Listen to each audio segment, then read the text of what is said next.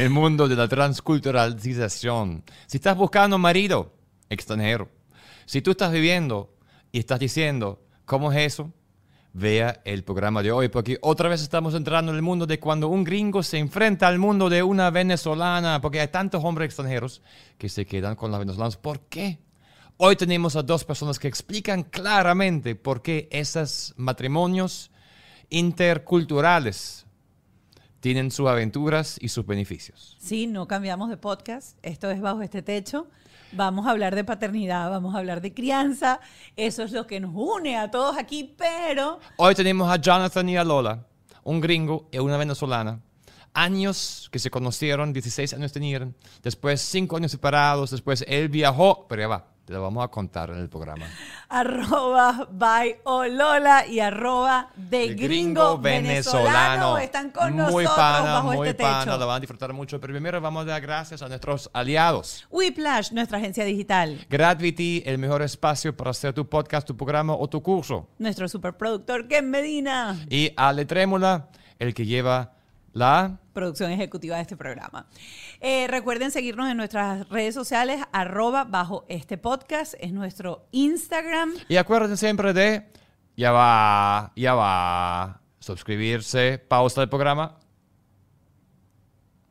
Chamo, no puede ser que estás viendo el programa, hay medio millón de personas viendo los programas y te da flojera suscribirte. El próximo programa, pues este programa que te va a cambiar la vida a ti y tu hijo, así que suscríbete ya. Ya, ya, No seas ya. flojo, listo. Y comparte, comparte, comparte, comparte. Y también vamos a tener el Patreon. El Patreon son 5 dolaritos una vez al mes porque hay que pagar producción y hay mucho contenido excepcional que vas a encontrar ahí. Al finalizar todas estas entrevistas que tenemos con nuestros invitados, pasamos a esa plataforma aliada, a Patreon, y tenemos una, una conversación con nuestros invitados y un terapeuta, un especialista para tocar algún tema específico importante que hayamos desarrollado en esta conversación. Porque estamos aprendiendo. No sabemos mucho nosotros, entonces nos hace falta siempre preguntar a alguien profesional que da como otra visión. y que nos dé estrategias y que nos diga qué hacer, qué decir cuando te enfrentamos un problema.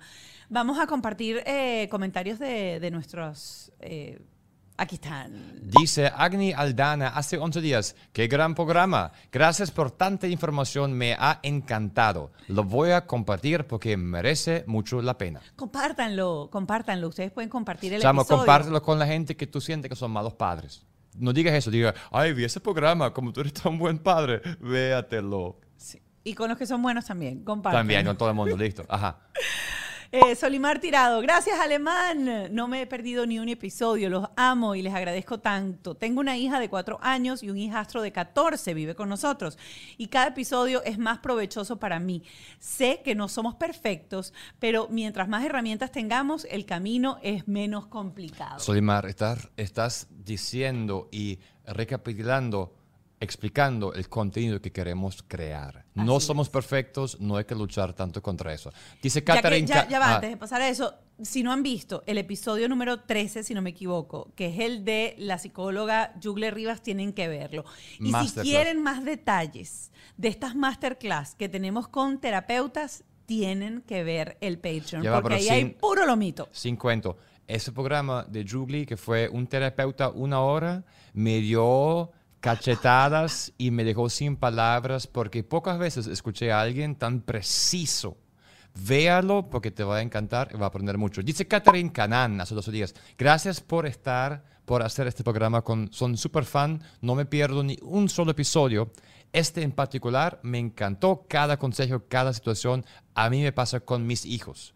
Muchas gracias por aportar un contenido súper valioso. Es que lo que contamos aquí es la realidad, lo que nos pasa. Día a día. Por eso es súper importante escuchar las anécdotas de la gente que se sienta acá, porque yo a veces siento que uno cuando va para un terapeuta o solamente está con el terapeuta, de repente oye la teoría. Pero precisamente lo interesante es cómo aplico la teoría a la Y cuando tú escuchas tantas veces que todos pasamos por lo mismo, se quita el estrés, se quita la sensación de perfeccionismo, porque estamos todos en lo mismo. Así que, ¿por qué no nos escribes al WhatsApp 561-571-2880 y te desahogas?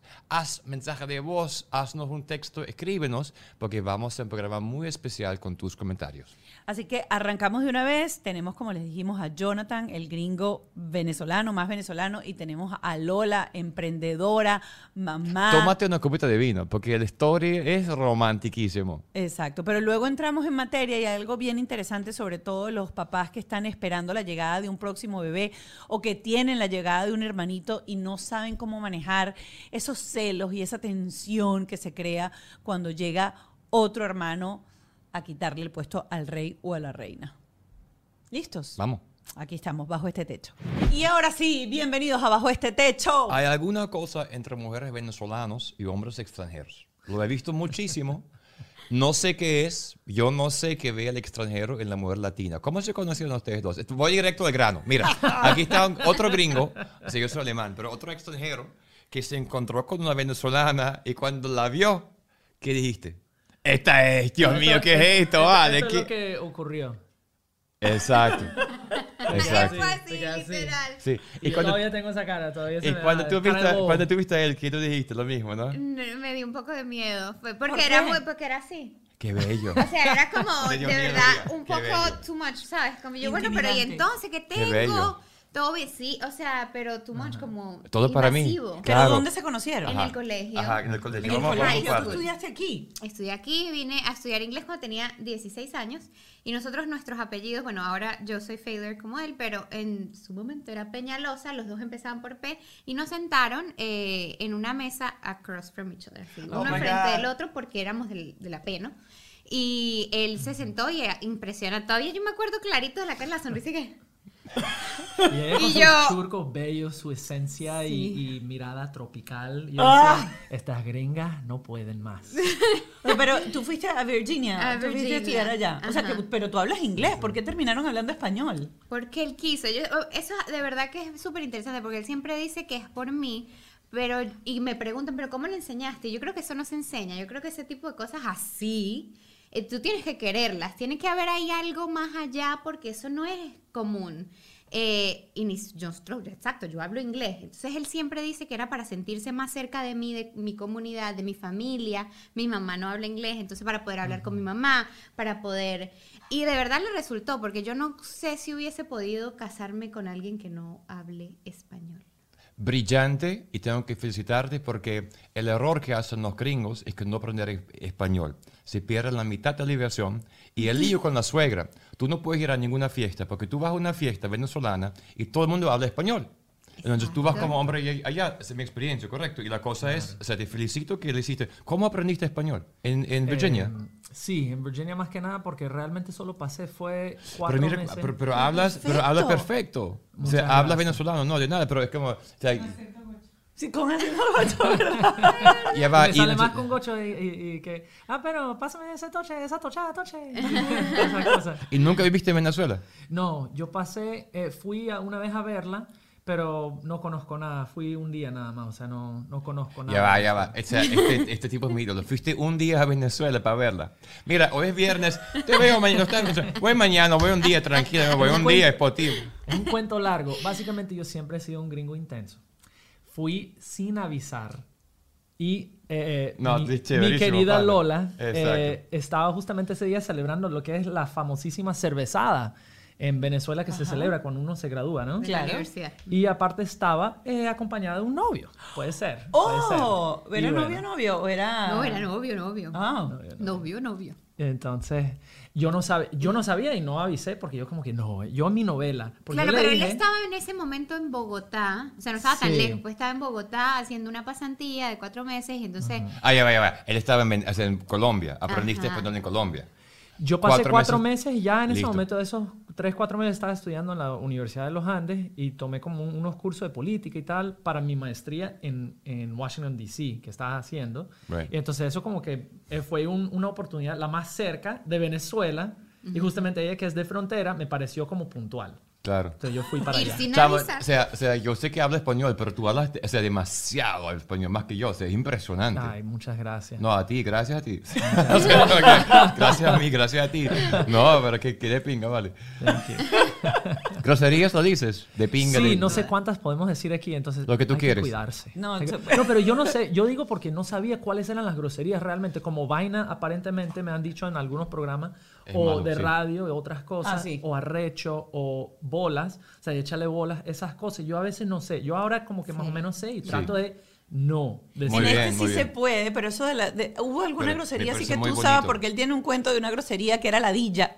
Y yo no Y sabía él no qué sabía era. qué era. Yo daba clase en Venezuela y usaba la palabra ladilla. Como dicen tanto, yo pensé que era simplemente, esto no está bien. Entonces, Claro. ay, qué ladilla. Como que, it's not good. ¿Qué ladilla?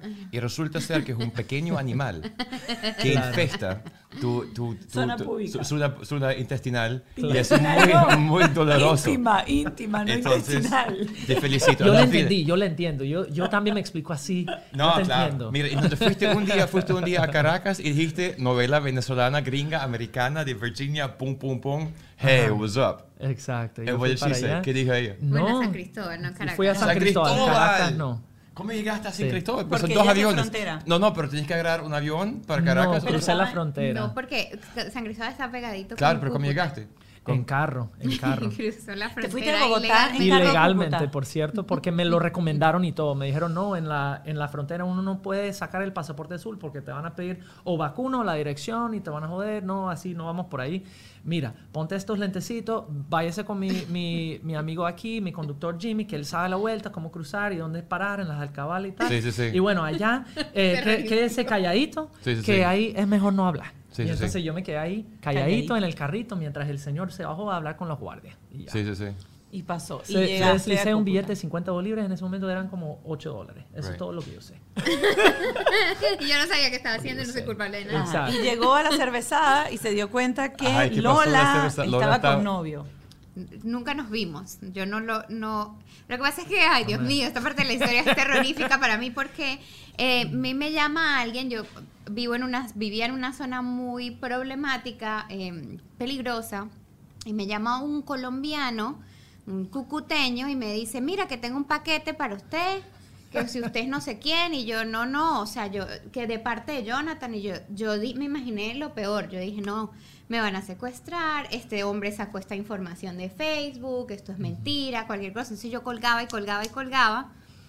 Y de repente. llamaba, llamaba y llamaba. y sí, pero no eras tú el que estaba Era el- llamando, era, era el, pana. conductor. Entonces, claro, yo no.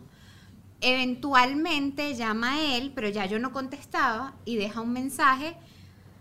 Pero ya yo estaba teniendo problemas con el otro. Bueno, pero ¿qué pasa? ¿Pero qué es lo que pasa? Yo toda nerviosa, me iba camino a mi, a mi cerveza. Al final que no nos vimos nunca. Yo nunca llegué al teléfono. Mi gran error creo que fue dejar eh, que mi amigo me aconsejara, que, me dijo, no, deja que Jimmy llame. Y dice que tiene una encomienda de Estados Unidos de parte de. Jonathan. Y él, no, no él siendo cucuteño, un amigo muy bueno mío, o sea, muy cercano mío, me dijo, yo creo que no midió bien situación frontera lado venezolano. Ya Claro. cruzando la frontera era, se sentía un poquito más precavido. O sea, yo pedí direcciones, como instrucciones para llegar, y me dijeron como que ni siquiera me contestaron. O sea, yo dije, ah, no, ya está casa. Claro, nosotros estamos era- acostumbrados a que todo eso que pueda venir así tan raro es raro, es peligroso. claro. Entonces yo, no, no, o sea, yo súper, n- no, no, esto es mentira, no, esto no está pasando, algo raro está pasando. Y bueno, eh, ¿Cuánto tiempo tenían sin verse? Cinco años en ese momento. Pasarían tres años más. Ya va, ya va, ya va. ya. Tú no lo viste a ella en cinco años. No, la, no nos habíamos visto, Pero, pero, habla- pero hablaron. pero por Hablábamos, ejemplo, hablábamos. pasamos por todas las etapas. Tarjeta de llamada, eh, Skype, eh, Messenger, cuando era puro mensaje. O sea, todas esas fases tecnológicas por las cuales pasamos en los 2000, Exacto. eso los pasamos en esa época, pues, porque... De hecho, cuando nos, se- nos separamos de aquí, que yo volví a Venezuela, no existía Facebook. Correcto. Entonces, en ese, eso fue 2006. Entonces, en esa transición como 2007-2008, abre Facebook y nosotros como que conectamos por ahí, después nos desconectamos, peleábamos. Eh, Sí. Miles de cosas pasaban Sí, sí. eh, entre... ¿Y tú sabías que ella tenía novio en ese momento o no? Sabía que podía ser posible, es una mujer muy bonita, y Claro. muy encantadora. Oh. Entonces yo decía, uy, no sé, pero no me importa. Bueno, claro, además la vida, las vidas de la gente en las redes sociales no eran tan Mira, obvias, ¿sabes? No ¿Qué era tú que- hiciste cuando te enteraste que él fue a Cúcuta, nunca estabas ahí? ¿Qué sentiste? No, yo me sentí súper, súper mal, sobre todo Claro. después de que me llamó y me Claro. insultó. Y me- no me insultó, pero me dijo, ahora sí, esto se acabó, más nunca, más nunca quiero saber más nada de ti, más nunca, nada, nada. Pero pues yo tenía novio, yo no le quería montar cachos al novio. Entonces Claro. yo era como, tenía Es cinco válido. años que no lo veía, eh, era como, Dios mío, ¿qué, qué, qué, qué- qué hago aquí?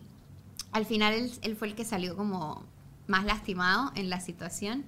Y yo sí lo dejé quieto, pues dije, Ajá, es pero verdad, o ¿cuándo sea, se no empataron? O sea. ¿cuándo empezó la cosa de verdad aquí? O sea, ¿cómo? De ajá, vuelta, de, de, vuelta. vuelta, o sea, de vuelta. este- o sea, dos- vamos ahí tres años adelante en el 2014. Eh, 17 de 10 septiembre de 2014. Del 14.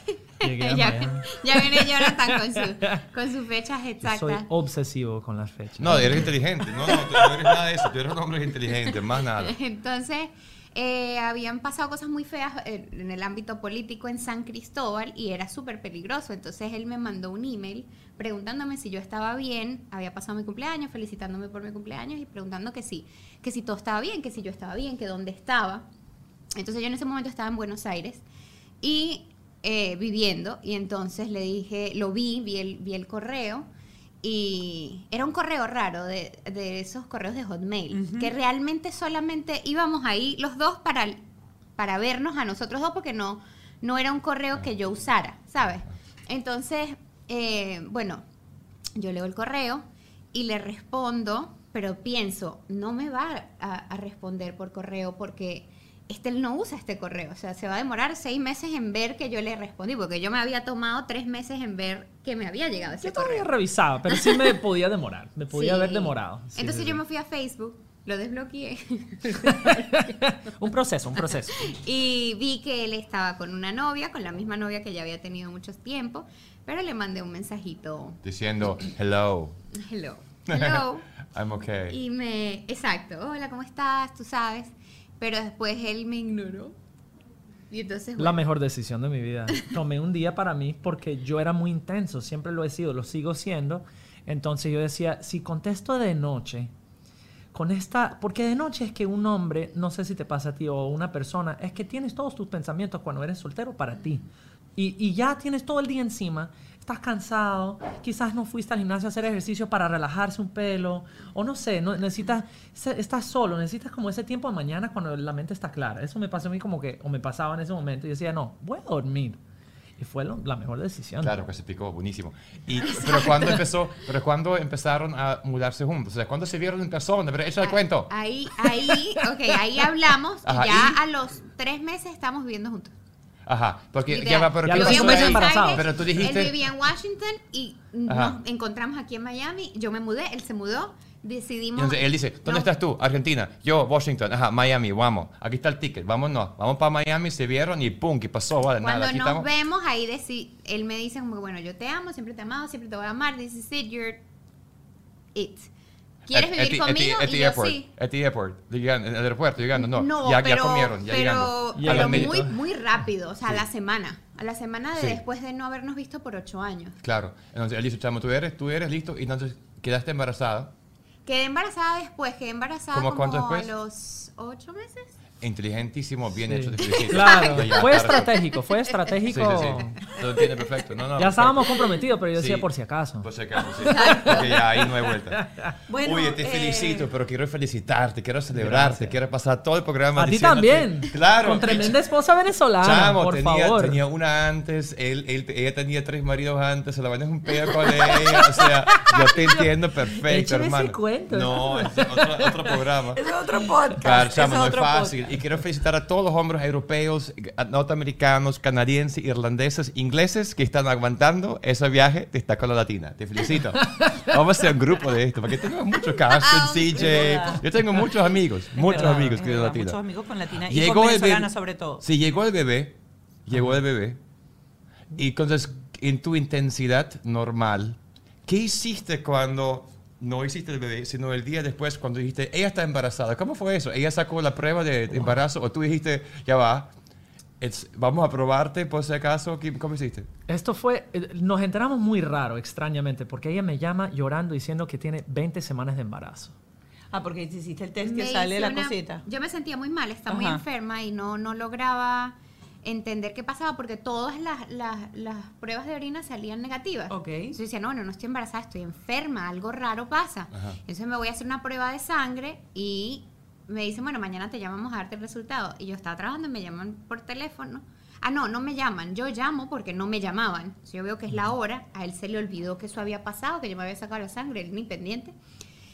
Y me dice la chica, ay, sí, ya llegó tu hora, felicitaciones, tienes 20 semanas de embarazo. Y yo ah, entré como en crisis y lo llamo por teléfono y él me dice, le digo, o sea, algo raro está pasando, yo no puedo tener 20 semanas de embarazo. O sea, yo me miraba y yo, me- yo decía, no, es imposible, todas las cosas que han pasado, eso son cinco meses. Todo lo que, o sea, no, no puede ser. Ajá, pero no lo, o sea, 20 no lo buscaron, estaban... No, no lo estábamos Ah, buscando. Nosotros, de hecho, nos íbamos a casar por la iglesia en, en noviembre. En noviembre. Y nos enteramos en julio, o sea, cuatro meses antes, o agosto. Agosto. En Fue el agosto. 12 de agosto, 13 de agosto. Y entonces estábamos, eh, eh, ella me llama, entonces yo llamé y me dijeron, no, es por la hormona. Ella puede tener entre 4 y 40 semanas. Entonces di un promedio. Y yo, ok, Ok. este Ajá, no es el sitio para pero, hacer esto. Ya va, yo, pero yo- ajá, pero ¿se cuidaban generalmente o...? Yo tomaba ah, pastillas anticonceptivas. Fue tomando pastillas. Fue tomando pastillas. Ve, ah, nos acabamos de ir de viaje porque Ajá. habíamos tenido una fiesta y yo seguramente me pelé en alguna pastilla, en alguna cosita y Fue seguramente fue algún descuido mío. Un milagro, un milagro, un milagro de Dios. de Dios. Un, descuido. No, yo no, yo de hecho era justo la que no. No, Ah, ¿tú yo no la que no quería? No, no, yo no quería. Yo había tenido esa conversación seria de, mira, yo no es- estamos haciendo esto, nos vamos a casar y yo quizás no quiero hijos y quiero que lo sepas. No quieres hijos, pero para nunca. O Pa' sea, nunca. ¿por qué? No sé, Cuéntanos, en ese ¿qué- momento de mi vida yo no me lo imaginaba. Yo decía, no, no, no, nosotros hay mucho por hacer, mucho por trabajar, mucho por viajar. Yo no, yo nunca fui maternal. Ok. Y yo decía, no, no, esto no, no es algo que yo, que yo quiero, pero necesito que lo hablemos y, y comunicarlo antes de que nos casemos para que él sepa, porque es una decisión de los dos. De los ¿no? dos. ¿Y, y tú? ¿También no te, no te importaba o si eras más... ¿Tú tienes hermanos? Yo tengo tres hermanos varones. Ok. Y yo siempre había querido ser papá. Es- Ok. eh, yo amo los niños, me encanta. Yo tengo alma y corazón de niño también. Me encanta jugar, meterme al parque. Yo siempre me visualicé como viendo películas de Disney, esas cosas, disfrutarlo, ¿sabes? Como gozar esa etapa. Y cuando te cayó esa noticia que ella dijo, yo... ah, Yo estaba emocionado, pero yo estaba más asustado por las 20 semanas. No, y cómo No, se de- cuando ella te no. dijo antes de casarse, mira, ¿sabes Ah. qué? Quería. Yo no, o sea, Yo decía, bueno, es algo que se puede conversar y, y también era algo, yo la verdad quería estar con ella. Entonces, si era algo que realmente no quería, yo estaba dispuesto a estar con ella si no. O sea, igual. ok, Está dispuesto a no. perfecto, no hizo ruido. No, no, es importante saberlo porque a veces ese tipo de cosas sí generan No, cierto... y para mí, la decisión más importante que uno puede tomar en la vida es la persona que te acompaña. O sea, todos los días. O sea, de verdad que te, te impacta en todas las maneras. O sea, cómo te sientas en la mañana, cómo amaneces, cómo te visualizas tú, las cosas que te dicen profesionalmente. O sea, es- son tantos niveles y tantas capas, tantas cosas, matices en la vida. Y para mí es la más importante, cómo te hace sentir esa persona. Y ella para mí fue la única persona que me ha hecho sentir lo que me ha hecho sentir. Eso de ser único. O sea, que este universo es...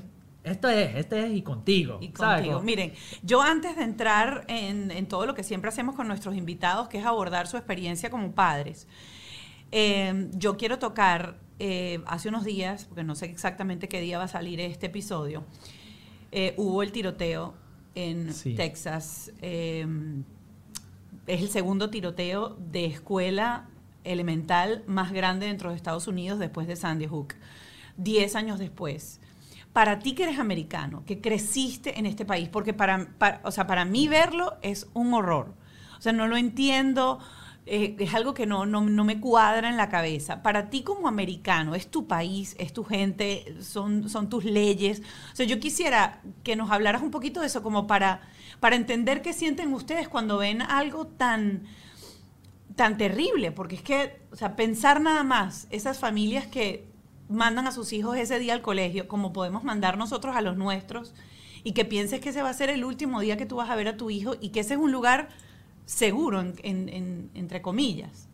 Yo creo que debería ser ilegal eh, crecer con ese horror y con ese temor, tanto como papás como niños. O sea, yo crecí con ese temor, por eso te lo digo. O sea, debe ser ilegal que sientan eso. O sea, debe ser, no sé cómo hacer para que eso cambie.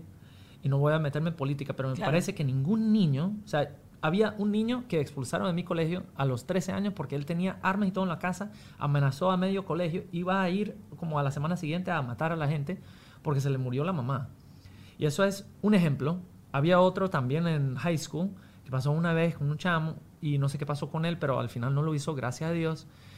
Y yo fui a Virginia Tech, que es uno de los tiroteos también más grandes de toda la historia. No estuve ahí ese día, sea, eh, eh, asistiendo a la universidad en ese momento, pero tuve un montón de amigos que estaban ahí, gente en mi colegio que estaba ahí. Y yo digo, es algo que tiene que cambiar. O sea, y creo que todos tenemos que intentar algo, y aunque sea una acción pequeña, o sea, es algo que es lo que yo siento, o sea, ese temor hay que acabar con eso. Fíjate que ahorita dices algo súper interesante y yo lo vengo conversando en mis redes desde el día de ayer. Y más allá del tema político, que tiene que haber ciertamente una regulación y, las regulaciones y las leyes se tienen que adaptar a los momentos en los que estamos viviendo, cosa que por eso debería haber un- una reevaluación de las leyes. Creo que es súper importante el trabajo como sociedad para identificar esos niños que tienen conductas no normales y que sabes que tienen un detonante que pueden hacer algo para poder establecer un patrón de salud mental con esos niños. Porque uno sabe cuando uno tiene un niño diferente dentro del salón o cuando uno tiene un amiguito que es muy agresivo o un, agre- un amiguito que es demasiado Introvertido. introvertido callado. Eso, eso que pasó, por ejemplo, en tu experiencia, fue porque lo detectaron los maestros, lo detectaron los padres. ¿Qué pasó? Él había escrito una carta y no sé cómo la descubrieron, no sé si le contó a un amigo o algo así, creo que le contó a un amigo, según entiendo, y mm, de, inmediatamente avisaron a, los policías y él terminó en otro colegio ya la semana siguiente. Yo creo que no sé qué habrán hecho acerca de la parte mental, emocional, que siento que la terapia y eso, y identificar eso es como tú dices, es a nivel sociedad demasiado obligatorio, pero es un trabajo muy grande. Porque bueno, justamente lo que sucedió eh, hace una semana, que no fue en colegio, sino que el chamo el salió... su- supermercado. Exacto. Lo detectaron, pero no llevaron a cabo bien los pasos eh, siguientes para poder eh, registrarlo para que no pudiera comprar armas. Entonces es como todo un sistema que hay que como vincularse, entrelazarse y pensarlo muy bien, porque estamos en una fase ya muy avanzada. Porque es que yo al final digo también que el sistema de salud mental tiene que ir más allá a inhabilitar a una persona a comprar un arma. Porque la verdad es que tú puedes conseguir un arma también en el mercado negro. Total. Este que facilita acá, porque explícame tú cómo tú puedes ir, ¿para qué tú vas a comprar un rifle de asalto con 18 años? O sea, eso es como que, ¿por qué usted necesita eso? Empezando por O ahí. 50 años también, en cierta... O sea, yo claro, digo- un rifle de asalto, o sea, Claro. ¿para qué lo necesita? Exacto. Pero siento que ese trabajo psicológico tiene que ir más allá y por eso es una, vuelvo y repito, eso es una de las razones por las cuales nosotros queremos tanto este proyecto, porque hacemos que el padre se re- entienda que la parte neurológica, que la parte psicológica de los niños en el crecimiento son tan importantes para crear adultos sanos, que hay que estar muy encima de eso. Y también yo creo que uno siente mucho la impotencia de no saber qué hacer. Yo creo que falta mucho la parte de como padre darse permiso a asumir la- el rol del policía diciendo en el autobús de mi hijo alguien raro voy a ver qué hago. Porque yo creo que esta es la falta siempre, porque siempre pasa que uno dice, sí lo veo, pero no está tan grave, no me quiero meter, no quiero tener problemas, porque no hay estrategia establecida que es, ok, veo a este niño, hago ABCD, que no es la policía, sino hay alguien como en contacto. Entonces siento que estamos como mucho en la... Estamos muy perdidos. Estamos muy perdidos porque hasta cuando yo veo a alguien en el colegio de mi hijo, o sea, ya va, ¿dónde voy yo para empezar? Y yo soy alguien que piensa, Mónica piensa. O sea, estamos como, como tú dices, muchos layers, muchos layers de dificultad. Total. Es así. Bueno, esperemos que, que Vol- se tomen cartas lo- en el asunto y volvemos, pero es que tenía que preguntártelo porque a mí me tiene muy movida, muy consternada y es como Sí, que y- y- escuchar, por ejemplo, que tú lo viviste, que pasó y que estamos hablando de, no sé, 15 años atrás, 10 años Sí. atrás.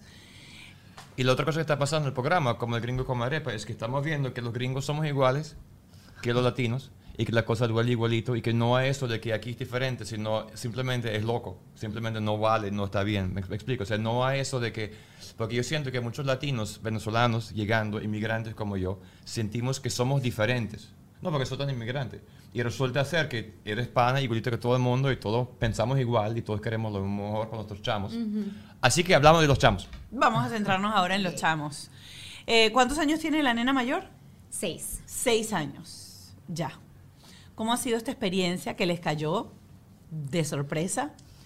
Con... Ajá, el parto, ¿cómo fue el parto? Ah, sí, ¿fue parto natural o fue cesárea? Fue horrible. Todo un cuento. Era una muchachona Sí, gigantesca, me dijo que era súper grande. gigantesca, Entonces yo soy muy chiquita, muy bajita y, y, y no, nada que pasaba nada. 40 llegamos a las 39, nada, 40, nada, 41 semanas y no pasaba nada. Y yo estaba ya desesperándome, entonces 41 semanas y 3 días, eh, ya definitivamente dicen, bueno, vamos a inducir. Y pasaron 33 horas de parto, Uy, 17 Ah, pero horas qué de médico tan inducción. mal. Tú sabes que yo, yo quería parir natural, sin anestesia, ya me tenían preparada una barra para parir agachada sobre la cama como las indias, pero en posición en, en- agachada en squat, que es como uno realmente debe parir. Ok. Y yo también llegué a la semana 41 y algo, y el médico me dijo, ya, o sea, ese niño hay que sacarlo ya porque no puedo más. Y yo Claro. tenía mi dula, y yo déjame caminar por, en cuatro un día más, y ese niño, pero él sí me dijo en ese momento, mira, si ese niño no ha bajado, y yo meto la mano y esa cabeza no está ahí, yo te puedo inducir el parto para que tú sientas lo que es una contracción, pero igualito después te voy a tener que cortar para sacarlo. ¿No te dijeron eso? No, al contrario, me tuvieron ahí lo más que pudieron, eh, la mayor cantidad de tiempo posible. Ya, ya al momento que se toma la decisión de que sea cesárea es porque ninguna de las dos estaba funcionando normal. Yo tenía oxígeno, ella, si yo me movía, ella empezaba a, a bajarse el ritmo La- cardíaco. ajá. So, todo, todo estaba súper ya tenso y yo evidentemente ya no tenía fuerzas Fuerza. de nada, ya había pasado Claro. demasiadas horas. Y toman la decisión y bueno, yo... Me puse mi rímer de pestañas, me puse un poquito y dije, vámonos a sacarme a esta muchacha, pues. ya. ¿Y tú estuviste en esas treinta y tantas horas ahí al lado de ella, lado de respirando, ella. dando, haciendo? ¿Te Sí, habías preparado para el momento del parto? Y entraban cada 15 minutos. Es que el hombre como que no puede hacer mucho además de como estar ahí moralmente, físicamente, porque no podía ni comer. Me acuerdo que le daban Hielo. ice chips, o sea, hielo. Y pasó 72 horas sin comer. Y yo decía... ¿Tú comías por ella? Yo... Y, y cuando me fui me sentía mal, me sentía mal. Yo como que voy Pero a ir... claro, tenían que comer, no querían irse mi mamá y él y yo, pero vayan, coman, tómense un café, porque pobrecitos tampoco, o sea, yo al final estoy aquí en mi, mi proceso, pues, o sea, todo bien, pero ellos estaban también muy nerviosos. y- Ay, sí. Quería que pasaras por eso ya, para que comiéramos una arepita.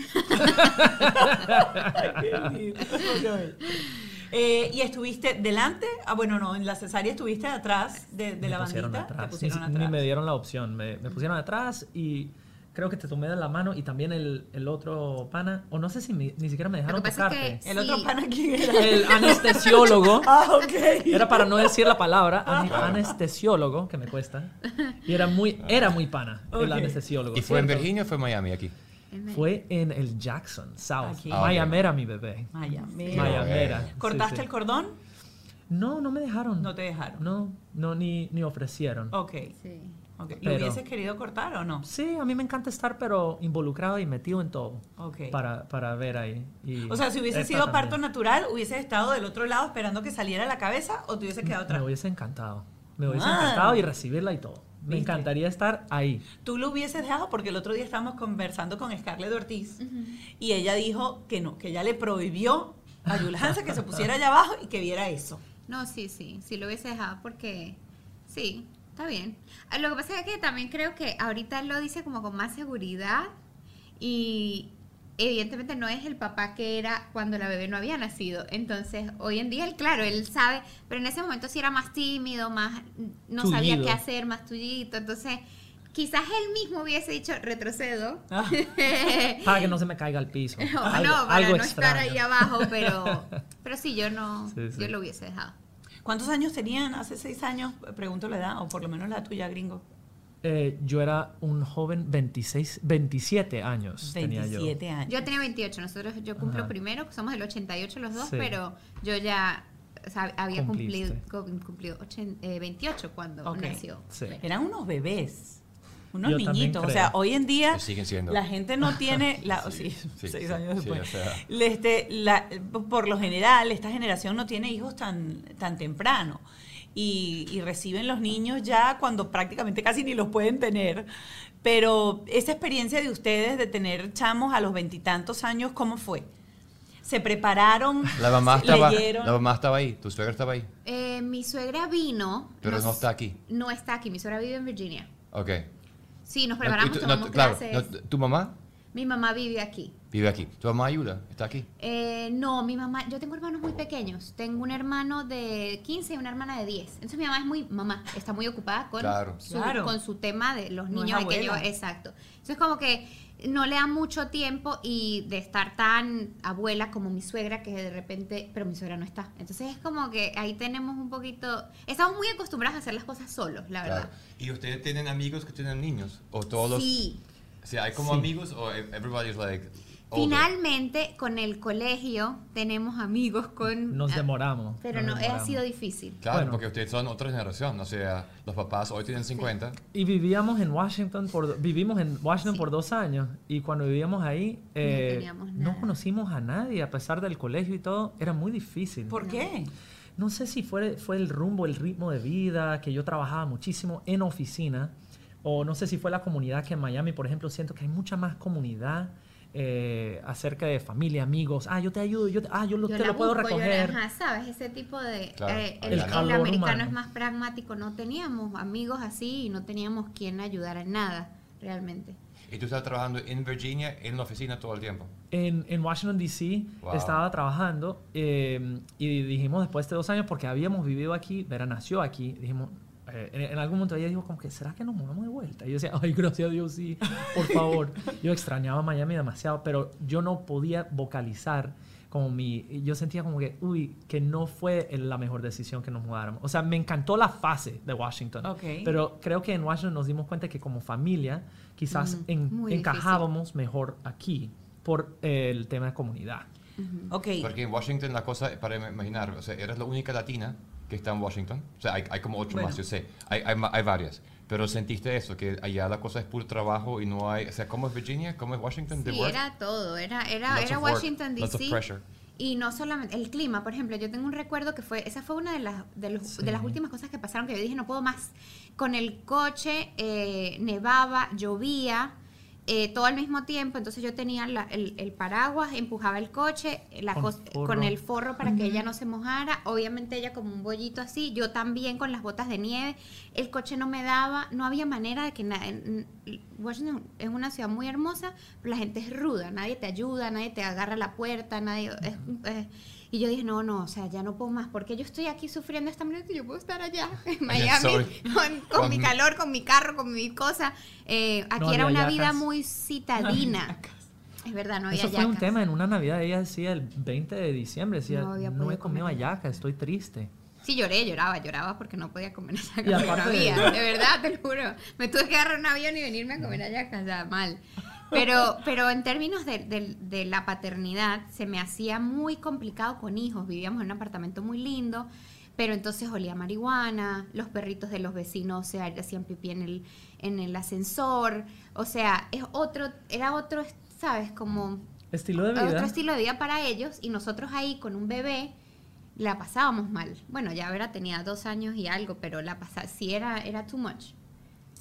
Ahora, esa experiencia de papás primerizos sin tener ayuda al 100%, eh, el, el proceso de cambiar pañales, de la lactancia, ¿fuiste un papá muy metido en ese proceso o eras de esos papás que deja que crezca un poquito más para que no se me parta? Si te encanta nuestro logo, nuestra promoción, el estilo, la identidad del podcast, te cuento que tú puedes tener todo esto gratis. Gratis por tu negocio o proyecto. Whiplash está regalando logos en TikTok. Y es muy fácil, sin condiciones complicadas ni letras pequeñas. Ingresas en TikTok, arroba Whiplash, y comenta en cualquiera de sus videos el nombre de tu empresa, negocio, proyecto o podcast. Y ellos convierten esa solicitud en un branding completo para ti que suben en video a TikTok. Luego de subirlo, ellos te hacen llegar tu logo con eh, editable, tipografías, texturas, todo para que comiences a usarlo. No importa tu rubro, síguelos. Arroba Whiplash en TikTok y aprovecha esta generosidad exagerada. Su próximo video puede ser para ti. Como cineasta y como coach, hacen falta dos cosas para hacer un gran proyecto. Número uno, el equipo. Te falta equipo técnico, te faltan cosas para poder hacer tus proyectos. Pero también te falta un equipo creativo que te ayude a realizar tus sueños y tus ideas creativas. Por eso yo estoy trabajando aquí en Gravity. Ellos tienen un estudio que estamos usando para múltiples proyectos de forma muy distintas. hay forma de hacer un podcast, hay forma de hacer clases, clases de coaching, hacer coaching y todo eso en uno solo techo. Lo más importante aquí es que hay un equipo de apoyo que te ayudan y que ayudan a nosotros a crear, hacer realidad esos sueños creativos y llegarlo a funcionar, a resultar y tener éxito. ¿No lo piensas más? Visite www.gravity.com y simplemente habla con él. Yo diría muy metido, no sé qué opinas, 100%. pero yo diría es que a mí me encanta estar y estoy eh, emocionado por ese proceso también de nuevo Ajá. para enamorar a esta chiquita, porque a mí me encanta ver como Vera me mira hoy en día, que es que me ve como, no como papá so- solamente, sino amigo y compañero, que me, ah, me acompaña a jugar y esas cosas. Me hacen llorar. Y, A mí también, a mí también. Disculpa. Y a- amo ese proceso. Entonces, me- voy a amar eso, cambiar pañales, estar metido ahí a las 3 de la mañana, 4 de la mañana, acostarla y todo. O sea, todo es parte del proceso de criarlos y que, que se enamoren. O sea, eso es parte también del proceso como familia, que se conozcan y todo. ¿Y eso lo aprendiste instintivamente viendo las cosas o eres de esos papás nerd que buscan... O tu es- familia, ¿cómo era tu familia? Sí. How's your family? O sea, tu mamá, tu papá, ¿En qué era sentido? así, jugaban contigo, tienes cuatro hermanos, tres hermanos más. Eh, mi, yo, justo hablamos de esto, que no tenemos, yo, yo no tengo figura así como papá, muy como, ay, Materna, qué sí. buen papá. No, mi pa- mis papás se divorciaron a los seis meses y mi padrastro entró, eh, empezamos a vivir juntos a los siete años y siempre estuvo presente, me, me llevaba a los partidos de béisbol y, y voy a decir que me cocinaba mucho de chamo y es, él es chino, tiene una cultura muy diferente, por eso. Wow. Entonces él es un poquito más frío, un poquito más callado. Pero bueno, él siempre estuvo presente. ¿Puedo ¿Tus decir? hermanos son de mamá y papá o son de tu mamá y tu padrastro? Todos son de la misma mamá. Todos son de la misma mamá. Ajá, mi mamá es... O sea que ese señor ajá. entró a esa familia con cuatro papás. varones. Con dos y luego vinieron dos morochos. O sea, morocho después. Ok. Sí. Y entonces fue... eh, no, no sé, yo diría que mi mamá es la persona de mayor calor humano que conocía de ese mundo hasta llegar hoy en día que, que ya pues que en el mundo latino uno conoce todo tipo de gente con, con ese calor. Pero mi mamá es yo diría única como gringa es canadiense no debería ser gringa pongo yo. Eh, y ella es mi ejemplo creo como papá. Eh, es como ella fue mamá. Y además fue tan mamá que yo siento que tomó el rol de papá también. Y tu yo. papá, después de que, tu papá biológico, después de que se separan, ¿tu papá mantuvo contacto contigo cercano? ¿O fue un papá que poco a poco se fue separando, diluyendo, hasta que desaparece? Sí. Poco a poco se fue como separando, pero fue decisión mía también porque me, me sentía raro ya a los 11, 12 años, que cuando lo iba a visitar como que no, no hubo clic, no me, a veces él se iba con los amigos y yo paseaba las calles solo en mi bicicleta, eh, en todo Norfolk, que es una ciudad no tan cálida, digamos, o sea, no es tan linda y donde él vivía. Entonces era como, yo me iba como en- eh, dando cuenta, me iba dando cuenta de lo que era la situación de él. Y él no es malo ni nada, solo que yo siento que él nunca eh, se preparó de papá, no, no se visualizó de papá o lo que significaba. Y bueno, no, yo estoy bien con eso hoy en día, quisiera como acercarme más, pero yo creo que esa ya se estableció, o sea, esa relación ya... ¿Conoce a sus nietas, tu papá? Sí, Sí, las conoces. sí, o sea, yo, yo trato de hablar con él y, y, y bueno, es una relación en trabajo, digamos, como, como todos, diría yo. La mía con mi papá tardó 30 años de trabajo. Mi relación con mi papá era fatal por los primeros 45 años, ¿En por serio? 48 años, 40, hasta la pandemia. ¿En serio? ¿Y qué Y- fue? ¿Hubo un cambio particular que causó... Sí, había dos cambios. Yo estaba viendo terapia para entender cómo mejorar mi dinámica con mi papá, porque me dolía mucho y jodía toda mi vida, porque toda mi vida estaba papá, o sea, un rollo grande. Y llegó la pandemia, y en la pandemia decidí llamarlo los domingos, porque hace- por si acaso que se muere. Yo antes llamaba a mi abuelo siempre los domingos, falleció hace tiempo, y en la pandemia empecé a hacer contacto los domingos, a ver si está vivo. Y eso empezó a evolucionarse hasta, ah, es domingo, ah, es domingo la una, ah, es domingo la una. Y con el tiempo, la repetición de dos años, la relación cambió completamente. Impresionante. Me tardé 48 años. Wow, qué buena costumbre que creaste. O sea Sí, que- sí, sí, sí, sí. O sea, fue, pero fue así como que lo creo, creo por terapia, por terapeuta, por intervención externa con una nueva idea. Eh, Si no hay nueva idea, va a seguir lo mismo. O sea, faltó como, a mí fal- faltaba alguien externo que me dice otra idea para cambiar dinámica.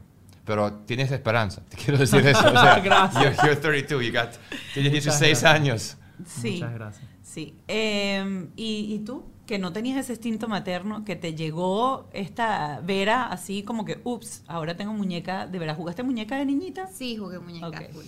Sí, yo, yo creo que en las mujeres, no sé si te pasó, pero inmediatamente el instinto kicks in. O sea, Sí. yo me sentí mamá inmediatamente. Y, y con la doctora con la que me, me vi en ese momento, creo que fue ella como que me cacheteó porque yo llegué llorando por ninguna razón, porque estaba hormonal, porque me acabo de enterar de que estoy embarazada, pero nosotros estábamos casados, graduados, tenemos trabajo, éramos grandes, o sea, no había ninguna razón para que yo sufriera. Y ella me ve llorando y me dice, ¿quieres, would you like to terminate the pregnancy, no?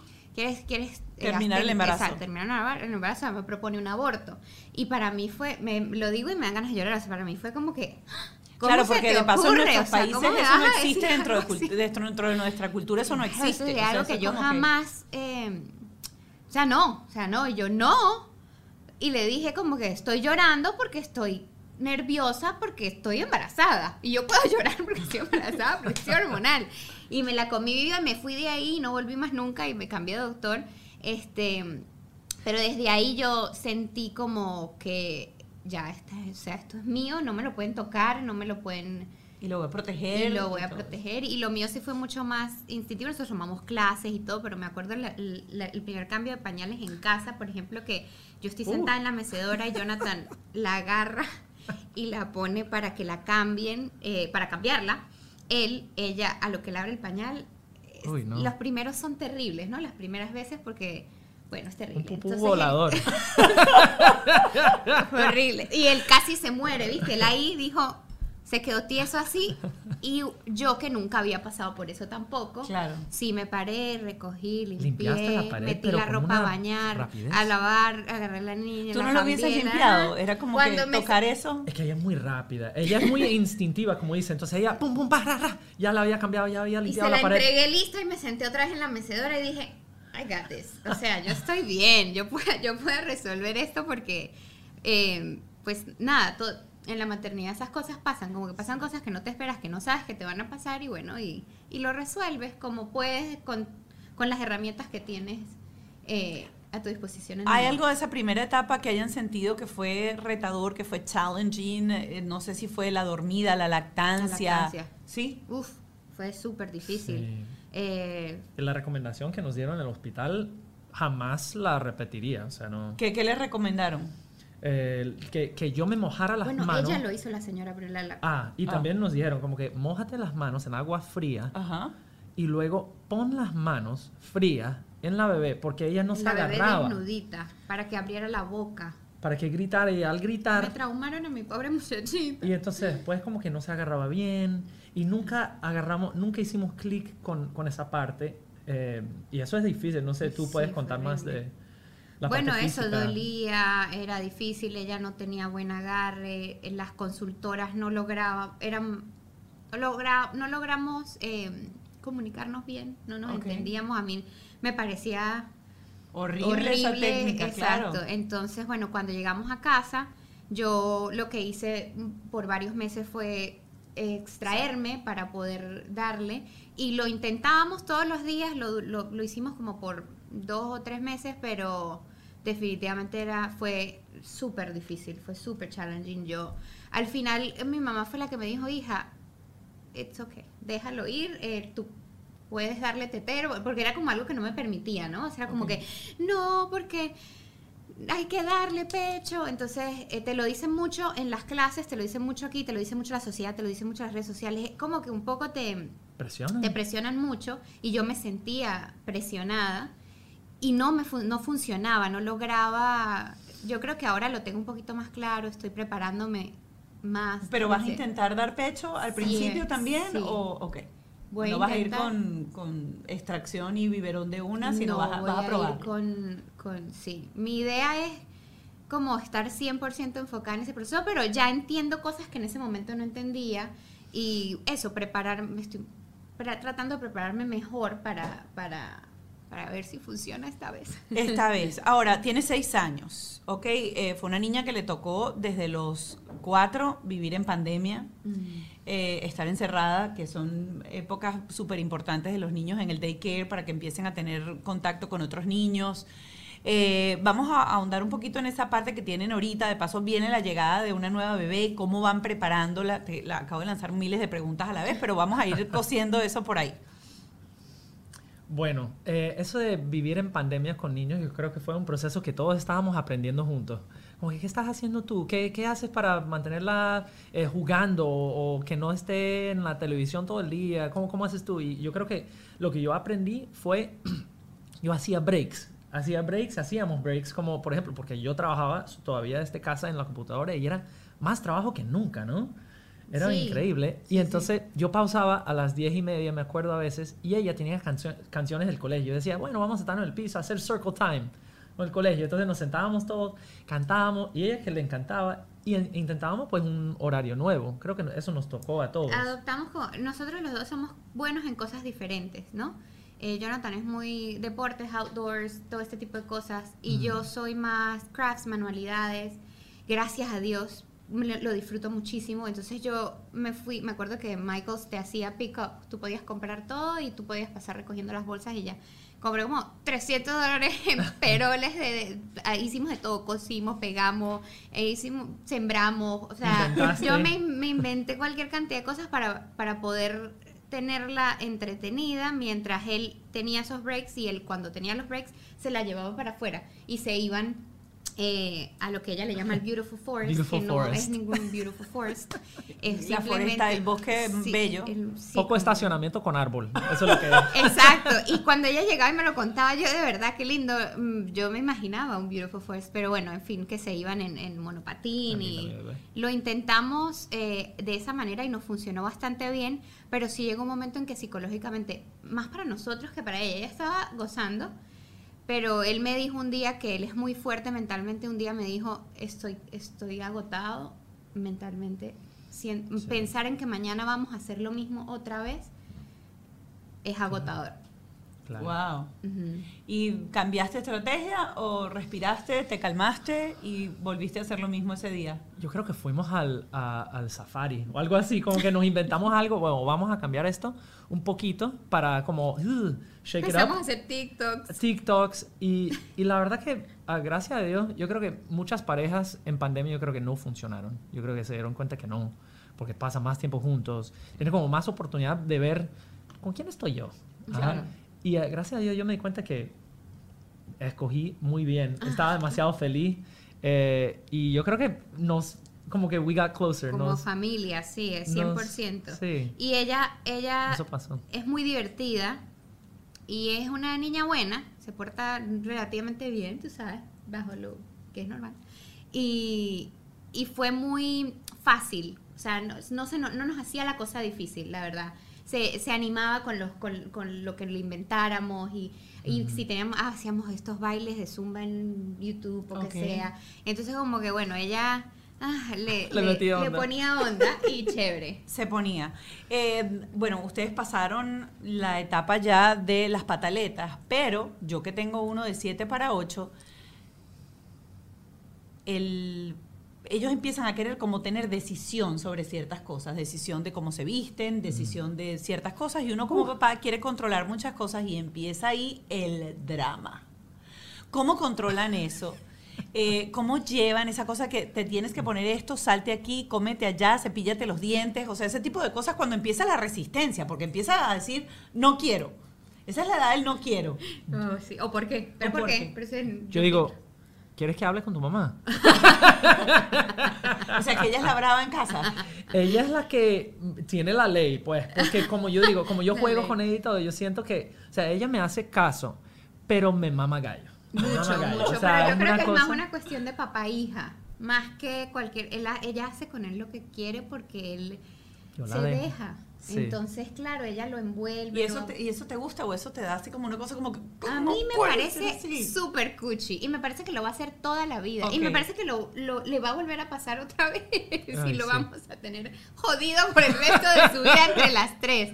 Eh, al final yo creo que yo no tuve eso tampoco, yo no tuve una figura paterna, entonces yo verla a ella, tenerlo a él, para mí es es increíble, o sea, que yo que hayamos podido lograr como familia brindarle eh, como todo el compendio de cosas que se necesitan es para mí maravilloso y, me hace muy feliz que haga con él lo que quiera. Yo no quisiera un padre distante para ella, ni un padre que ella le tenga miedo o que ella... No, no, para mí esta, esta, esta circunstancia entre ellos y la relación que tienen y cómo, cómo la manejan es maravilloso. Y yo no, no soy la mala, pero soy la que se, un poco le, ella le hace más caso, pues ella sabe que conmigo la, la negociación es, negociamos mucho entre todos, ¿no? Sí. Manejamos el, haz esto para esto, vamos a hacer esto por esto, eh, si quieres ir a esto tienes que ponerte esto, ¿sabes? Es mucho... Premios. eh, ne- y negociaciones, como que... Cosas pequeñas, sí. ¿Cómo negocian? Como para entender un poquito, vamos a, a- a poner un ejemplo o tratar de traer un ejemplo para que la gente pueda también decir, mira, a mí me pasa esto y lo puedo resolver con este tipo de negociación. Esta mañana me dijo, por ejemplo, hazme un peinado, un peinado que es difícil. Nosotras tenemos un tema con los peinados porque ella es muy intensa con su pelo y su cosa. Entonces yo, hija, esta mañana no tenemos tiempo de ese peinado. Te puedo hacer este, que es más fácil. Mañana nos paramos un poquito más temprano y yo te hago el otro peinado. Pero hoy te puedo poner este cintillo que yo sé que también le gusta. Y entonces como que lo pensó y dijo, ok, bueno, ella entiende del tiempo, entiende que si nos paramos, me dijo, hoy no me, hoy no me paré tarde, le dije, sí, pero no te quisiste bañar anoche, porque llegó tarde del parque, entonces te bañaste esta mañana y te quitaste el tiempo del peinado. Entonces yo creo que para nosotros los dos ha sido súper eh, challenging tener que explicar todo con tanto detalle, pero es lo único que nos funciona. Consecuencias. ¿Qué Por ejemplo. consecuencias Consecuencias. aplican, por ejemplo? Bueno, este es un juego que Lola Ujú. sacó hace como dos semanas justamente que fue muy puntual porque mm, Vera está en un momento eh, como, yo diría hay muchas fases, pero Vera está en un momento ahorita para ella personalmente que está aprendiendo lo que es, bueno, hice esto, esto ocurre después. Entonces, porque a veces los niños no saben, dicen, ah, bueno, mentí y ¿qué No pasa pasa? Ah, bueno, me quitaron el teléfono, algo así. No, o sea, mentiste y ¿qué, ¿cuál es la consecuencia? Después no te voy a creer, después eh, voy a estar triste yo, después quizás si me dices algo te hago más preguntas y tienes que explicarme más, después se complica. Después, sí, claro, hay otros castigos que quizás para ella son más importantes, pero tratar de, de mostrar esa parte emocional que como papá quieres que tu hijo entienda, agarre, use y, y como que implemente en el mundo en el que vivan, porque cuando tengan 18, que tomen la decisión correcta. Entonces, estamos en eso. Ella sacó esto de consecuencia y dice, como que, ¿cuál es la consecuencia de, y hacemos cosas divertidas, cuál es la consecuencia de ir a jugar? Diga, bueno, voy a estar feliz, voy a estar con mis amigas. ¿O cuál es la consecuencia de salir a la calle eh, cuando está lloviendo sin paraguas? Entonces ella, ¿que te mojas? Ajá. Entonces, bueno, ahí jugamos un poco para que, y se presentó inmediatamente la situación en que la castigamos porque, ¿qué fue lo que hizo ya? No, ni me No me acuerdo. acuerdo. Hizo algo que no tenía que hacer, ya ni me acuerdo, y salió castigada. Y entonces me dice, pero es, es- su castigo es que no, no screens, cero Ok. screens, nada. Y entonces, pero es que yo quiero ver cinco minuticos. Y yo, bueno, hija, ya acuérdate de las consecuencias. Piensa en que no se hace lo que hizo, no, no me acuerdo qué fue. Y así vas a poder manejar tu tiempo de screen con- como tú quieras cuando, cuando lo tengas de vuelta. Todo tiene una consecuencia. Tú piensas en lo que vas a hacer antes de hacerlo para que veas que, ah, fue que no saludó, no sal- fuimos a comer con los amigos, no fue. saludaba, no los miraba, grosera. Y yo, eso para mí es fatal. O sea, una niña grosera, un niño grosero, yo... Ni cansada. Además, ella no es así. Ella es Ujú. súper linda, súper simpática. Y yo, how dare you? O sea, tú no puedes portarte así como... Exacto. A ti no te hemos enseñado nunca en la casa que, que- que es eso, que no saludas, que no hablas, que no... Entonces, bueno, eh, ya de castigo, no screens, porque al final la pasamos mejor cuando no cuando está Cuando no castigada, claro, cuando ella no, no tiene esa opción. ¿Cómo hicieron ustedes? Ahora que tocan el tema de las pantallas, nosotros hacemos consecuencias también y las hago desde que es muy chiquitico y hay algo que es un es como una frasecita que yo la empiezo y él la termina. Este, y yo siempre le decía, mamá, cumple eh, todo lo que dice. Y yo digo, sea bueno, y él dice, sea malo. Porque, por ejemplo, si yo le pongo una consecuencia positiva, que es que si tú terminas esto, te voy a comprar tal cosa, yo le recordaba, ¿te acuerdas que hiciste tal cosa? Mamá, esto es una consecuencia positiva, y mamá fue y te compró esto. Porque Ajá. mamá cumple las cosas, sea buena o, O sea, sea, mala. Buenísimo. Igual pasa con, con las cosas negativas. Eh, y hubo momentos en donde era como un drama, porque recuerdo una época, en la época del clean up, ¿te acuerdas? Que yo decía, si tú no recoges los juguetes, yo trabajo de noche. Entonces yo llego en la noche y ya todo el mundo está dormido. Y cuando yo llegaba, los juguetes, los carros estaban fuera de lugar. Entonces lo agarré un día y le dije, mira, tú puedes jugar y puedes desordenar, aquí puedes hacer lo que tú quieras. Lo importante es que en la noche tú recojas absolutamente todo. Si hay algo que queda fuera de sitio, yo lo voy a agarrar y lo vamos a donar. Y ese juguete no lo vas a tener más. El primer día que dejó cosas fuera, mamá, y es que esa era la consecuencia, mi amor, está aquí, está en una bolsa y tú me vas a acompañar y lo vamos a mandar para Venezuela o lo vamos a llevar a Goodwill y ese juguete lo vamos a donar. Bueno, a partir de ese día, o sea, yo eh, en la mañana él, yo lo despierto para el colegio y lo primero que me decía era que no botaste nada, ¿verdad? No recogiste nada. Y yo, no, mi amor, recogiste todo muy bien. Yo sí creo que las consecuencias son súper importantes. Ahora, algo que quiero que rescatar de lo que de- dijeron y que me encanta y lo quisiera poner yo en práctica también, es jugar a que ellos piensen en las consecuencias y que no hicieron solamente juegos de consecuencias negativas, sino que hicieron juegos de consecuencias positivas también. Total. Y a- algo que siempre dicen los psicólogos, que es súper importante, es eso, es abrir la ventana de las, del cerebro de tu hijo. Y la única manera de abrir esa ventana es preguntándole cosas para que ellos generen las respuestas y no tú dándoselas. Total. Paquito, ¿quieres aportar algo en la conversación? Que Estoy, estás ahí como... estoy escuchando, estoy escuchando. Consecuencias, es- no es, difí- es, dificilísimo. Yo odio ser policía. Yo odio la parte de you have to like enforce it, but you gotta do it. O sea, yo, yo siento que es la parte más fastidiosa de esto. Yo siento que ser papá tiene dos aspectos. Un aspecto es divertir, jugar, y después llega la parte de las consecuencias. Y me parece que...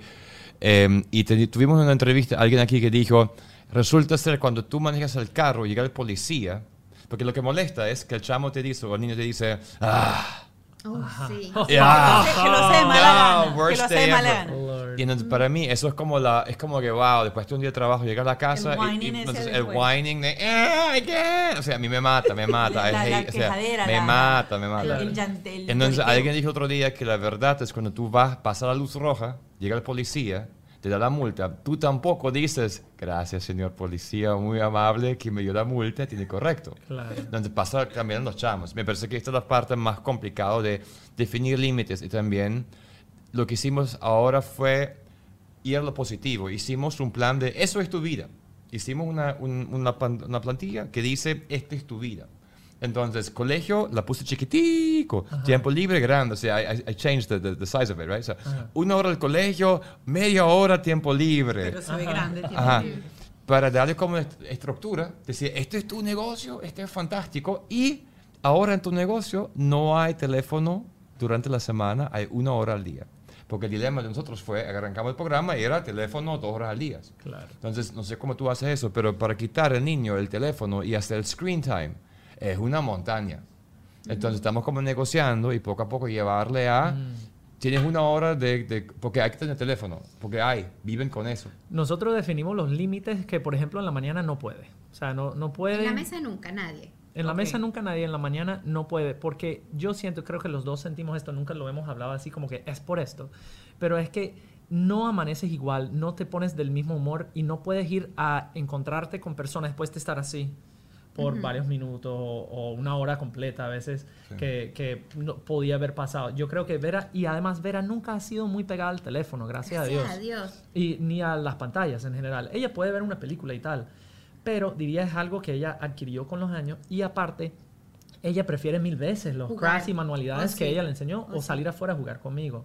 Pero mil veces. O ella inven- inventó un juego de sleepovers and parties, que es que nos metemos a su cuarto con una luz de disco. Ella pone la música en Hey Google o Alexa. Estamos ahí bailando canciones de los 90, de paso, que son comiquísimas. Backstreet Boys y vainas así. Y entonces al final, eso es lo que prefiere. Ella no. Pero sí. Y lo aprovechamos, pues, o sea, aprovechamos que eso es lo que ella prefiere para negociar con eso y, Sí. Sí. y si le ofreces eso, o, o bicicleta, o jugar, o pintar, o cualquier cosa antes, que seguro te dice que sí. Oh, qué Bueno, nosotros pasó que pasamos por ahí y cuando llega a los 7, 8 años, Cambió. cambia la cosa y cambió Ok. drásticamente. Y también aprendimos en el programa de que no hay culpa. Si el niño quiere su teléfono una hora al día, chamo, esta generación que hay es diferente Sí. y estamos como en ese momento más relajados con, mira, es lo que es, hay que hacerlo así, una hora al día, no infinito, pero... O sea, ya yo, yo siento que los padres, hay mucha presión de hacer lo correcto, hay mucha presión de que haces bien esto, no haces el teléfono, cambia el pañal, haz lo otro. Y estamos como en el programa aquí también aprendiendo que, chamo, deja el estrés. O sea, Y es lo que es. no tiene que ser malo, porque Sí. hay muchos programas que son divertidísimos. Y es Nosotras- uno de hecho, hay unos que nosotras compartimos que ella ve de, de, de bakery, que es una chama que hace cupcakes y hace tortas, o ahí están los de los números y multiplican y suman. Y es súper cool también. Sí. O sea, hay cosas chéveres que Sí. pueden No, y consumir. fíjate, y tiene una mamá que está pasando ocho horas al día en el teléfono. Un Iba papá que trabaja y ustedes también, entonces están bien, ellos copian. Entonces, si yo Claro. estaría jugando Iba sin computadora, sin teléfono todo el día, chévere, pero yo estoy todo el día en teléfono, computadora también. Yo entonces, eso. eh, eh, ¿qué vamos a hacer? Es lo que es. Sí. Ken Griffey Jr., eh, no sé si, si saben quién es, pero un gran beisbolista americano y su papá era beisbolista. Él paseaba todo, pasaba todo su, toda su juventud en partido viajando con el papá. Terminó uno de los mejores beisbolistas en toda la historia. Claro. Entonces, nuestros hijos, dice- no digo que eso pase, pero... Y nadie dice pobrecito, pobrecito jugando béisbol. Todo el mundo dice Sí. qué maravilla. A lo mejor. Exacto. Sí. Sí. A lo mejor es un futuro brillante que le espera. No, y mi hijo está haciendo. YouTube. Entonces estamos haciendo un YouTube channel y va a YouTube. ser Ah, un qué youtuber. Claro, pero es lo que hay, pues es lo que es. Pero es que también nos ve a nosotros todo el día haciendo YouTube y haciendo videos y haciendo lo otro me que pretendemos. Me ve pide hacer. TikToks. Y pide, ¿no? ¿Y Te- sí? Hace transiciones eh, con la pijama. De donde, y él le graba los videos y son de nosotros. No se postean en ningún lado ni nada. Pero ella ama que ella hizo su cosa con su Claro. transición y se pone la vaina y le aparece con ropa. Entonces, yo siento que lo que aprendimos en el programa es que hay que ser miti miti. Cuando la relación es como normal y sin estrés y quieres hacer TikTok, chévere, haz tu TikTok Sí. sin no hagas TikTok. Porque también crees después no hay que satanizar Sí, cosas que no. eh, tal o sea, todo tiene su lado bueno y su lado malo. Los excesos son lo único que Así realmente no mismo. está. Claro, muy lo que sí hay que estar muy encima es que así como hay eh, tiempo de screen time con cosas así súper chéveres, también consigues obviamente juegos y muchas cosas que ellos tienen acceso que no están disponibles supuestamente para su edad, pero empiezan a utilizarlo y tiene un mundo de cosas terroríficas y contacto con el mundo exterior que no sabe filtrar y hay que empezar. Y bueno, eh, igual lo, lo tratamos una vez en uno de los programas con esto de, la- de los que- niños que les gusta hacer TikTok. El mío empezó a hacer TikTok y empezó con el estrés de que había perdido tres seguidores con ocho años y que tenía 100 y ahora tengo 98 y él estaba estresado. Todo ese tipo de cosas sí hay que estar muy encima porque esas son las cosas que hay que conversar y que hay que hablar y a las que uno tiene que recurrir a un terapeuta o alguien que te ayude para dar las herram- herramientas para poder ayudar a ese niño sí. con la autoestima, con su seguridad y con todo lo que este Claro. nuevo mundo que no nos tocó a nosotros está afectando emocionalmente a los niños que están creciendo hoy en Porque día. cuando yo era niño, yo vendía helado en la calle. Así. Para hacer plata, 10 centavos, vender helado en la calle. Emprendedor. Mi, emprendedor. Mi chamo está pensando en cómo hacer plata con YouTube y me pregunta, papá, ya yo tengo mil views, ¿cuánta plata es? ¿Cuánto dinero es? El otro día tuve que decir la verdad, mil, o sea, te faltan 10 mil para que puedas monetizar y mil views es, creo que 0.01, ¿no? Porque like Yo a no sé million views, es. a million views is a thousand, a thousand dollars. So, Wow, ok. o sea, te falta, papi. No sé, dice, 10, ni, ni 10 centavos. Un no, poquito. papi, 10 centavos. Miren, eh, wow, que hemos conversado una hora y esto ha sido de un smooth, Ah, así, de lo más rico. Eh, antes de tocar el tema de la llegada de la nueva bebé, eh, quiero hacer un segmento que nosotros decimos cuando tengas tus hijos. Y como los dos han tenido en su background dos figuras maternas súper fuertes, porque fueron las que criaron esos muchachos en casa, ¿qué recuerdan alguno de ustedes dos que su mamá le haya dicho cuando eran jóvenes, adolescentes o lo que sea, cuando tengas tus hijos ya verás? Bueno, mi mamá siempre me ha amenazado con Ah. que va a salir un niño que se porta tan mal como yo me portaba. Y me tiene verde a mí porque yo también voy a Lo hacer. decía con Entonces, Vera. Lo decía con Vera, no, no pasó. Y dice, ajá, let's just wait. Y yo, no, no, no me hagas esto. Sí, deja la mala vibra. Dicen que el segundo siempre es un poquito más intenso. Pero bueno, yo creo que, por ejemplo, ella, eh, yo creo que más allá de que ella, se prendió un bombillo en mi ser hace Ajá. poco, hace como un mes, y ahora lo estamos diciendo en casa, eso sí que es- estoy repitiendo algo de mi mamá, que es don't lie, steal, cheat or sneak.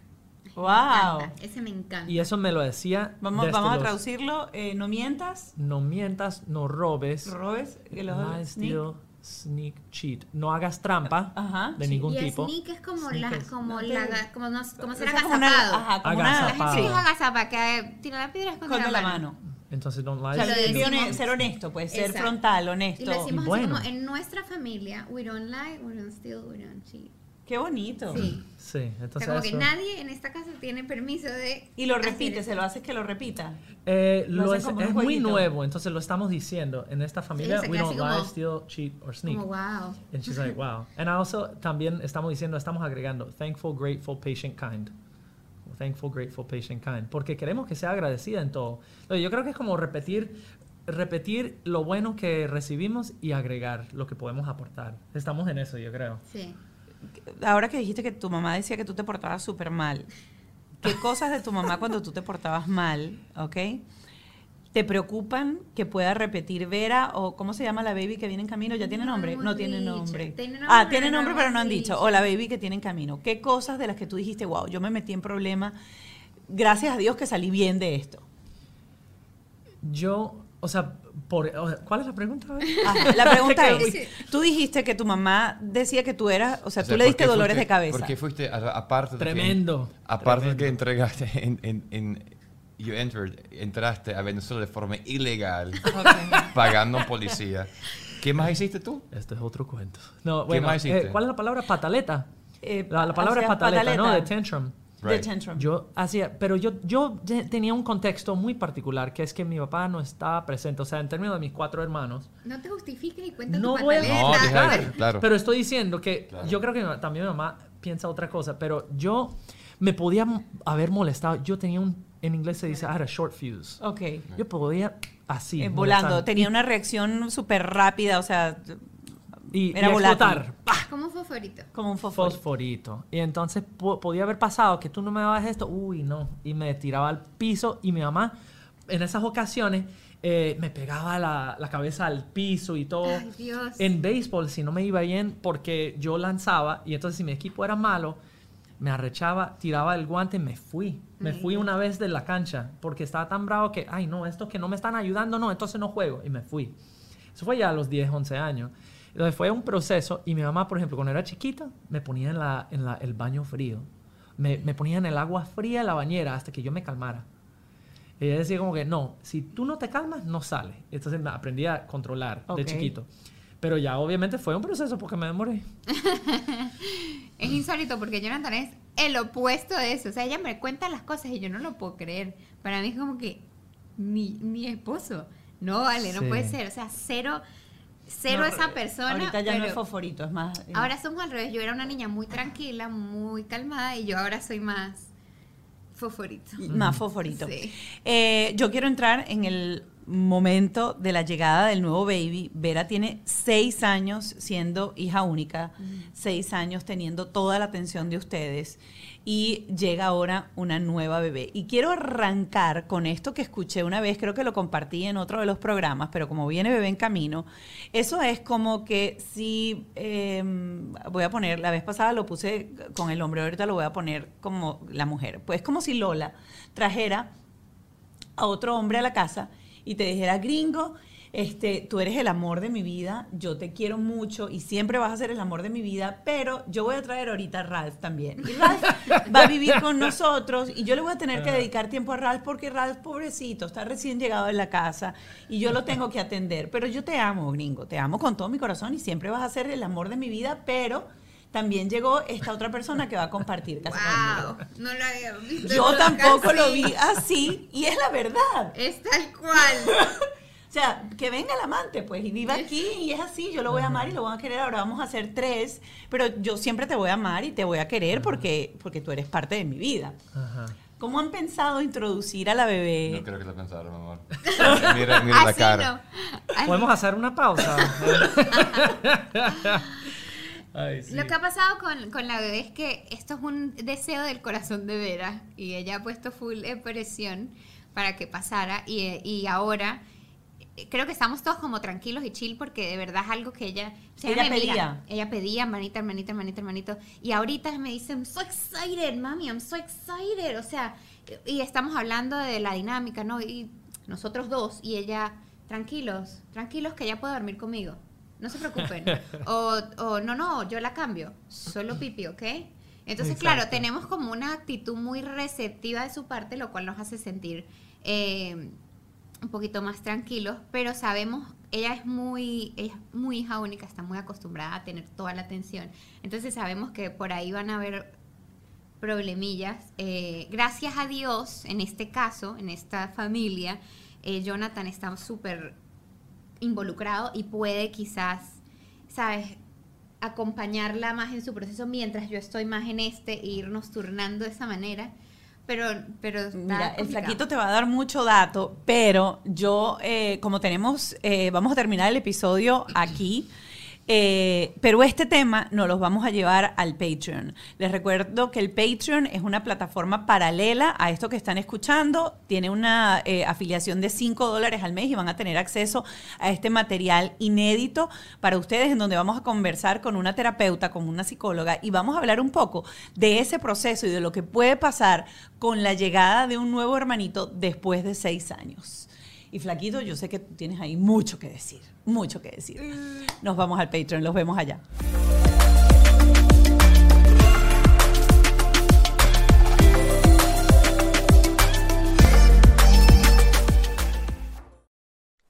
Entrevistas con mamás influencers, bloggers y también mamás como tú y como yo, que quieren compartir sus historias no tan rosas en la maternidad. Esto es Se Regalan Hijos, un podcast con mamás y especialistas en esos temas que nos importan a las mamás y a veces no sabemos a quién acudir. Psicología, recuperación postparto y asesoría de lactancia. Definitivamente vamos a estar más conectadas que nunca en Se Regalan Hijos. Estaremos más informadas de todo lo que representa la maternidad real. Soy Sandra, mamá de tres. Escucha Se Regalan Hijos en cualquier plataforma de podcast. ¿Estás listo para convertir tus mejores ideas en un negocio en línea exitoso? Te presentamos Shopify. Tal vez no lo sabías, pero nuestro podcast More Than Mamis es un negocio y lo empezamos por supuesto para desahogarnos y hablar sobre la maternidad, no para convertirnos en expertas de ventas y del e-commerce. Así que sí, necesitábamos ayuda para vender nuestro merch y poner en marcha nuestra tienda. ¿Y cómo suena con Shopify?